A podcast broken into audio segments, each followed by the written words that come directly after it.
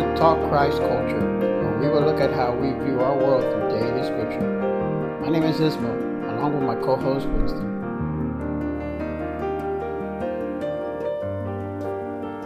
Well, brother, we're back uh, here for another podcast. How are we feeling today? Great, great, great. On you? Uh, good, good, doing good, doing good. Um, went to the store today and started seeing a couple stuff there of, of Easter already. Uh, Easter is fasting approaching us. Well, that's every every every year people still you know question the existence of Jesus Christ. Was this man really among us? They they they, they tend to con, you know, like in Spanish, they call it pa- Pascua, right? Uh, Yeah, Pascua, La, la. Semana Santa. Holy Week. Where where in English we have Easter, but we dare to say Passover. It's not really the same thing, is it? It's not. No. It's not. Easter doesn't have anything to do with the resurrection. And the, and the Passover week was when the the Jewish uh, used to come and Cross, uh, they were saved by the blood. right. They that's what they were. That's what they were. Um, I guess uh, remembering. Yeah, remembering and, remem- and uh, basically, the same time that Jesus was crucified was when they were celebrating Passover. Yeah, no. So a lot, a lot of people they they, they kind of like get that confused, uh, you know, because we don't we don't say it that way. We we forget that um, a lot of the Easter comes from pagan gods. They celebrated that. They celebrated. Uh, Is uh, you know Christ doesn't have anything to do with the body and, and with the head. I don't know what is the correlation that people always bring that. but But don't get it out of the game because uh, crucifixion come before resurrection. True. What they call Easter is what the Christian church, where we celebrate the resurrection of Jesus Christ on the third day after his crucifixion. Correct. Right. Um, but that's coming. That's coming later on. Later on, another on another time, probably in the next podcast, we'll discuss the actual resurrection. Let's talk about the death of uh, Jesus Christ that week. How it First of all, we have to establish if it really exists because remember, a lot of people still question. Uh, that is true. A lot of people they, they they think that it was a myth that he was. First of all, if they do talk about that he existed, he was just a good teacher. Maybe even to some people, maybe even a prophet. But he they don't consider him like the son of God. Even so, let's go a step backward. People still question that did really Jesus exist? Does Jesus really exist? If it wasn't, I mean, we have full accounting in the Gospels, but let's look even outside the Gospels. We, we have we have the, the, the Jewish historian um, Fabio uh, Flavio uh, Josephus, who who wrote, uh, if I'm not mistaken, let me look here. He wrote uh, there was a time about there was about this time a, Jesus, a wise man, if it had been lawful to call him a man, for he was a doer of wonderful works, a teacher of such men as as received the truth with pleasure. He drew over to him both many of the Jews and many of the Gentiles. He was Christ. And when Pilate, at the suggestion of the principal men amongst us, had condemned him to the cross, those that loved him at first did not forsake him. For he appeared to them alive again the third day, as the divine prophets have foretold these and ten thousand other other wonderful things concerning him and the tribe of Christians so named from him are not extinct at this day. This is what Josephus wrote in Antiquitas. This is this this is a person wasn't a Christian. But he was a Jewish, and that's some people may say there was somebody else beside Jewish writer that spoke about Jesus. Uh, exactly, because people people don't want to want to accept that. Okay, it was all no, it was all just the gospel. Uh, uh, you know, uh, But there are others, even among the Romans Empire, there was people. Romans, uh, tax, tax, Taxitus. I don't know how to pronounce his name right. but They were was a- writing back and forth talking about this man that Pontius Pilate crucified. He was a Ro- he was a Roman historian and uh, senator also. he was a senator too as And, well. and I think he wrote he wrote something. He records the death of Jesus at the hands of the Pontius uh, the hands of Pontius Pilate. Consequently, to get rid of the report, Nero fastened the guilt and inflicted the most executive tortures on the hands hated for their abominations called Christians by populace. Christus, from whom the name had its origins, suffered the extreme penalty during the reign of Tiberius at the hands of one of our procurators, Pontius Pilate. And a most mischievous superstition that does check for the moment again broke out not only in Judea, the first source of evil, but even in Rome, where all things hideous and shameful from every part of the world find their center and become popular. So this is another another historian writing, you know. And not only that, let's say this basic basic stuff. I mean, every book that you read, what they how they, they do it, before Christ, after Christ. So just that alone is a proof. There's there's a lot that's a lot of proof that he existed, uh, and that and that and that he died. He was crucified. And that was the most painful type of death at that time. That was the result to the most of the most criminals. You ever seen the movie The Passion of Christ? Yeah, that's the movie that really get close to reality. Let me read just uh, a quote from Carson. I don't know if it was D.A. Carson or that other Carson that I think that did the, the prison ministries. But he says, any attempt to understand the sufferings of Christ must reckon with the fact that 2,000 years of pious Christian traditions have largely domesticated the cross, making it hard for us to realize how it was viewed in Jesus' time. In other words, 2,000 years later, we're going to try to assume that we know exactly what happened there with the pain that he really went through. And even though uh, what we just read before about Tacitus, the, the Roman historian, how it was one of the most horrible I mean, torture that one can go through. And, and let's let's think about first about what happened before crucifixion because this man was beaten was being beaten up for hours before going to the cross. I mean, imagine the fever, uh, the infection, the pain, uh, the hydration, all the blood. I mean, this guy was beaten like I mean, horrible. And then going to the cross to the point that he couldn't even carry his own cross. They had to ask people to to help. Hey, even, and there's there's some people that even doubted that the way it was done because they say some many of the crucifixions didn't really happen that way. That they happened because there was like four types of crucifixions that were that was done. Yeah, but that for him, uh, the one that was given to him was the worst one, The preserved to the worst of the worst. And all because he said, well, he was he was, or they considered him the king of Jews. And he he called the the Son of Man, The which of is Man. saying that I'm not God as well.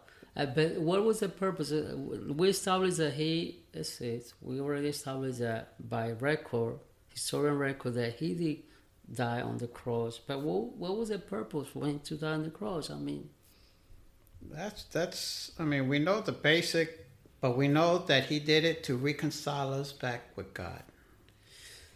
like uh, Hebrew chapter 9, verse 11 say, But when Christ appeared as a high priest of the good thing to come, he entered through the greater and more perfect tabernacle, not made with hands, that is to say, not of this creation, and not through the blood of God and Christ, but through his own blood.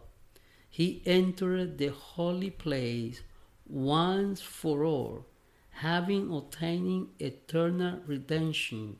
That was the mission to reconcile man with God. And why did he have to do that? Because somebody had to pay for our sins, right? And had to be somebody perfect. Had to be somebody perfect. Now we can get into a whole topic about how can God punish a perfect man, but I guess that's another topic in itself for atonement, explaining the the atonement. But the same way back in the Old Testament, they had to look for a pure um, sacrifice. You know, why why is it that God required a pure sacrifice? Something something that was innocent.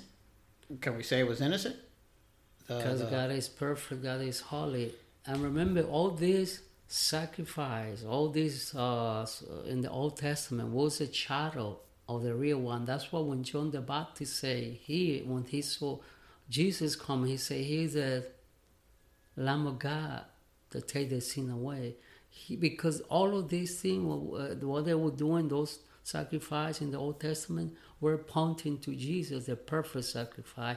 Because in the Old Testament, those sacrifices of animals just cover the sin, didn't take away the sin. That's why John the Baptist really said, the one that take away the sin. Yeah, sins um, that were not mentioned. There, there was the sacrifice. Those were to redeem the the sins of, I guess, the the ones that we saw.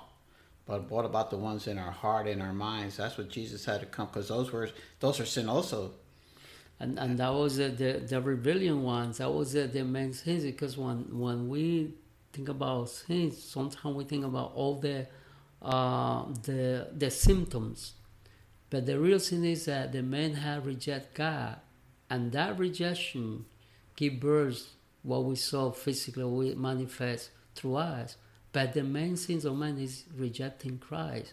And remember, when Adam and Eve decided to rebel against God by disobedience, there was there was a you know God turned his back to humanity.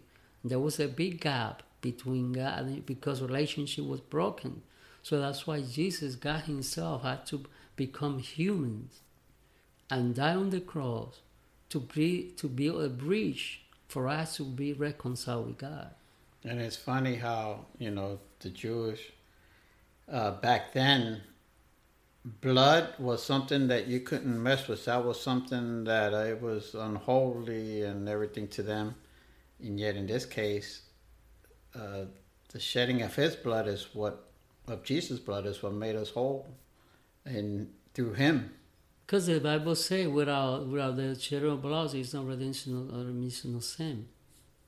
Uh, that's a, that's that's incredible. How about uh, is it true nails or no nails to his hands? there is proof that too. When we talk about you know the real indeed uh, crucifixion, Leo will have this good book, you know, Case for Christ, where he showed uh, how the there was real, real nails. Right. uh, The only time they said anything about nails was uh, I think with Thomas. He sh- he had told Thomas to look at his hands. And by the way, you know, sometimes people say that nail went through their hands. It was not the hands; it was the ribs. It was the wrist. Yeah, yeah, but uh, yeah, he's uh, he had hope because he told he had Thomas come because Thomas had said, "Oh, if I don't see him and touch him, I won't believe that he is alive." And then eight day later, he show up again and say, "Okay, Thomas, come and look, put your fingers."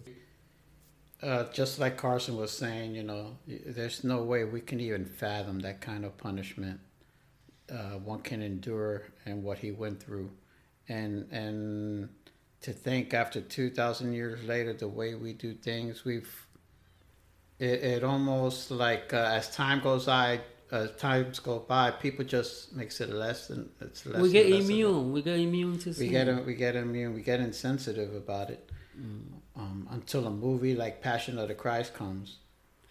But, but you know, going back to what you said about uh, the the mark, even like you know, one of the prophets in the Old Testament say when Jesus come again, uh, they will, they will recognize him because of the of the wound. They would ask him, "Where that happened to you?" And he would told them, "In the house of my brothers." And they will realize that that was the man that the first father crucified because he's going to show them the sign, the, the, the, the scare. You know, after he died, Nicodemus and Joseph of Arimathea brought him down from the cross. Yeah, there, there are plenty of records. I mean, people cannot deny the fact that Jesus lived among us. We have the Bible, there's four Gospels, the whole Bible, the whole Bible, even the Old Testament. it's a shadow of Jesus. If people really want to have a, a view of what happened at that day when Christ died on the cross, They just had to read Isaiah 53. Isaiah 53, Isaiah least, at least when Isaiah prof- uh, gave that prophecy about the death of Christ, it was 500 years before. And yet he painted pictures of how horrendous death the Messiah we have. That was that was a strong prophecy there. That's uh, that's the most popular one. There's many more. I mean, I think even speaking speaking all the way from Genesis, it was already prophesying. Uh, yeah, Genesis three fifteen.